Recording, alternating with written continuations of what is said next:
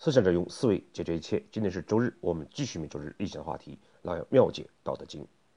今天呢，我们来交流《道德经》第十四章的内容：以古喻今。什么叫以古喻今呢？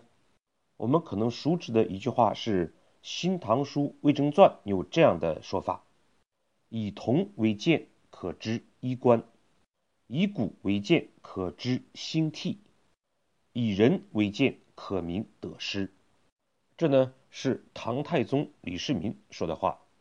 他是讲，如果把铜作为镜子，可以呢使穿戴的时候端庄齐整；而把历史作为镜子呢，可以知道历朝以来存亡兴替的道理；把人作为镜子呢，就可以明了本身的得失。朕常保此三件，以防己过。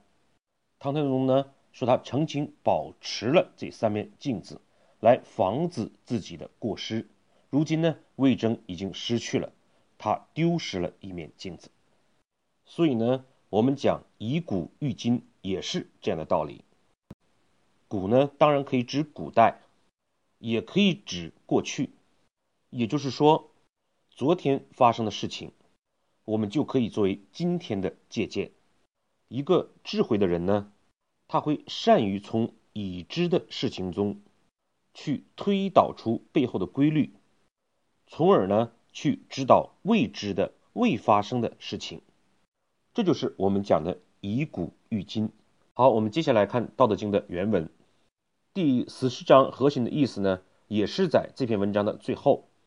老子说：“执古之道，以喻今之有，以知古始，是为道纪。”知古之道，就是指呢，我们通过对古代现象的分析，来把握住古代就存在的道理规则，然后呢，我们用这种规则规律去分析思考今天的事情。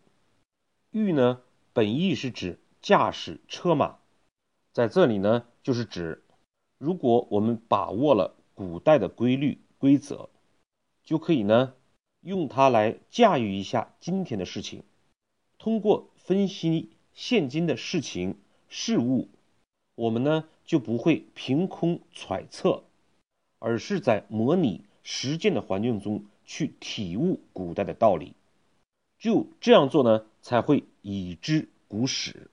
史呢，我们可以理解为原始、初衷的意思，也就是说。只有我们拿着认为自己掌握的古代的规律，然后试着去分析今天的事物，只有这样做呢，我们才会去验证、去体悟，而不是呢凭空瞎想、随意呢去揣测。也只有这样做，我们才会知道古时这样做法的初衷，它背后的根据。这样的做法呢，老子讲。是谓道纪。何谓纪呢？纪的创字本意是散思的头绪，因此呢，道纪就是指道的头绪。我们通过这样的方法，就是找到了如何通过以古喻今的方式，顺藤摸瓜，理出道的本身。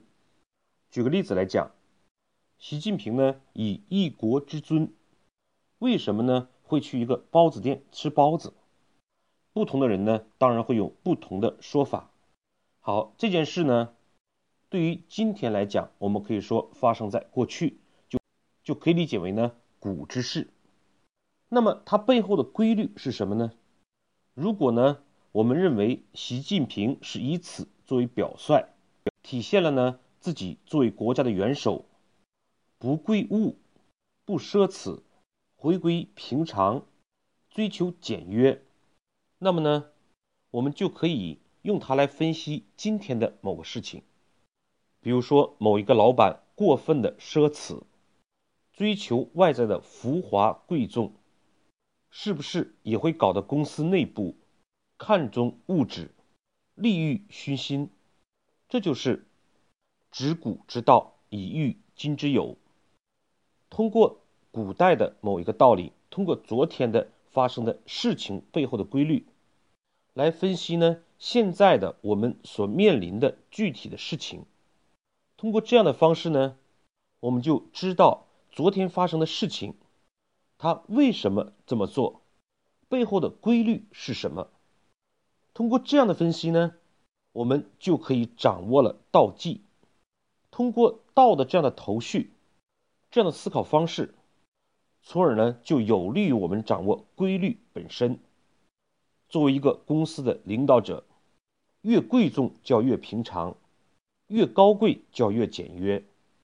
只有这样呢，我们才能公司倡导一种淳朴、平淡、回归真我的公司，回归真我的公司的，回归真我的公司的好风气。这不正是习近平吃包子背后的道理吗？因此呢，对这句话，很多人是将它理解为我们拿着古代的规律来呢，直接驾驭现实存在的具体事物，这呢混淆了老子的本意，也很容易发生错误，因为我们所一开始理解的所谓的古代的规律。很可能呢是想当然的理解，并非事物真实的规律。我们今天所处的环境，我们个人对事物认知的特点都会制约我们，往往呢不能正确的理解古代事物背后的道理和规则。正因为面对这样一个现象，老子才提出来用古代的规律去模拟分析今天的事情。这样呢，我们才能以今知古，了解古代人这么做的初衷，了解初衷呢，也就掌握了规律的头绪，从而呢，掌握规律本身。否则呢，我们就难免会发生刻舟求剑的错误的思考方式和做法。老子这句话呢，给我们的现实意义是：我们看到别人做事情的方式。看到别的公司管理的制度规章，看到好的商业模式，不要忙着呢，以为自己已经了解了它背后的规律，然后呢，直接就照搬照抄，这很容易引起错误。正确的做法呢，是用我们初步理解的规律来分析自己所面临的事情。通过这样的方式呢，我们来印证自己理解的规律是否正确。老子的这种思想呢，在《吕氏春秋·茶经篇》中有更详细的解释。《茶经》里面呢有这样的语句：“凡先王之法，有要于时也；时不与法俱在，法虽今而在，犹若不可法。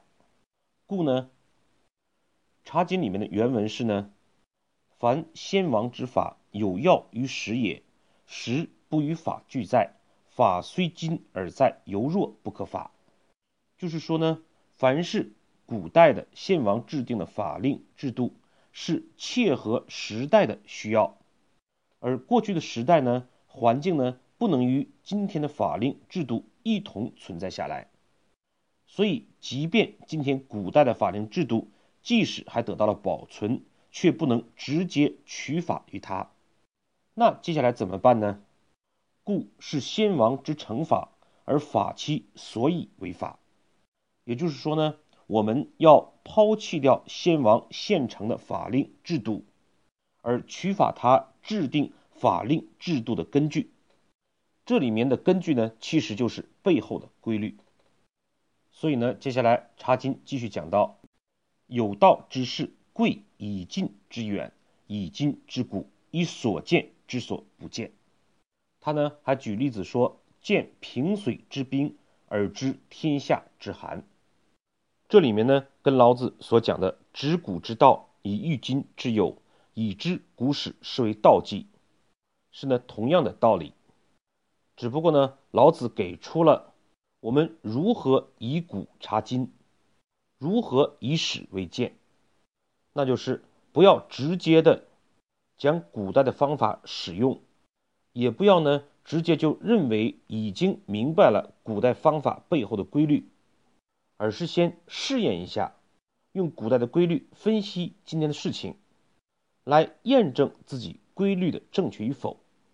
而这里面，《吕氏春秋》讲的以所见之所不见，就是说呢，通过我们看见的事情，而能了解它背后的规律。这些看不到的东西，这对一个人来讲是非常重要的。因此呢，老子在开篇也提到这样的想法：视之不见，名曰夷；听之不闻呢，名曰希；博之不得，名曰微。从字面的意义上来讲呢，是说一件事情我们看它却看不见，就称之为夷；听他听不到呢，就称之为希；而试图。抓到他又抓不得呢，就名之曰微。接下来呢，《吕氏春秋》也举了具体的例子：见平水之冰而知天下之寒，鱼鳖之长也。我们看到冰子里面水结了冰，就知道天下已经寒冷了，鱼鳖已经潜伏了。尝一裂肉而知一货之味，一鼎之调。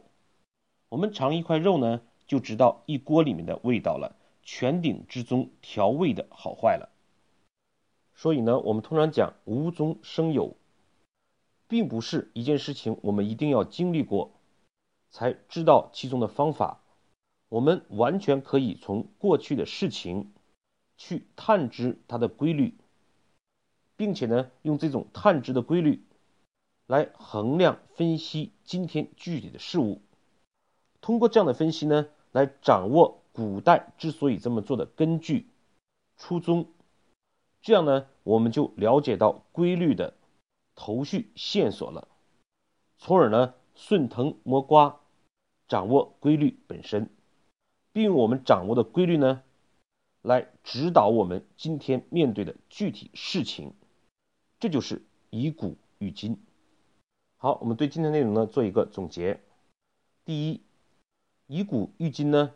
不是我们直接将古代的方法拿过今天来用，也不是我们自以为揣测到古代方法背后的规律，就直接指导今天的事物，而是先用这种规律呢，去模拟实践一下，去分析当初制定规律的根据、来由、初衷。通过这样的方法呢，我们来掌握规律的头绪。线索。第二，一个智慧的人呢，应该懂得无中生有。正所谓有道之士，贵以近之远，以古之今，以所见之所不见。第三，道教讲呢，道生一，一生二，二生三，三生万物。佛教呢讲的更为干脆，一即一切，一切之一。我们呢要善于从纷繁复杂的事物中，从三从一切倒推一，而一旦呢我们掌握了这个一这个规则，就可以指导我们面对的具体的工作和生活了。好，今天的分享呢我们就到这里，谢谢各位的收听。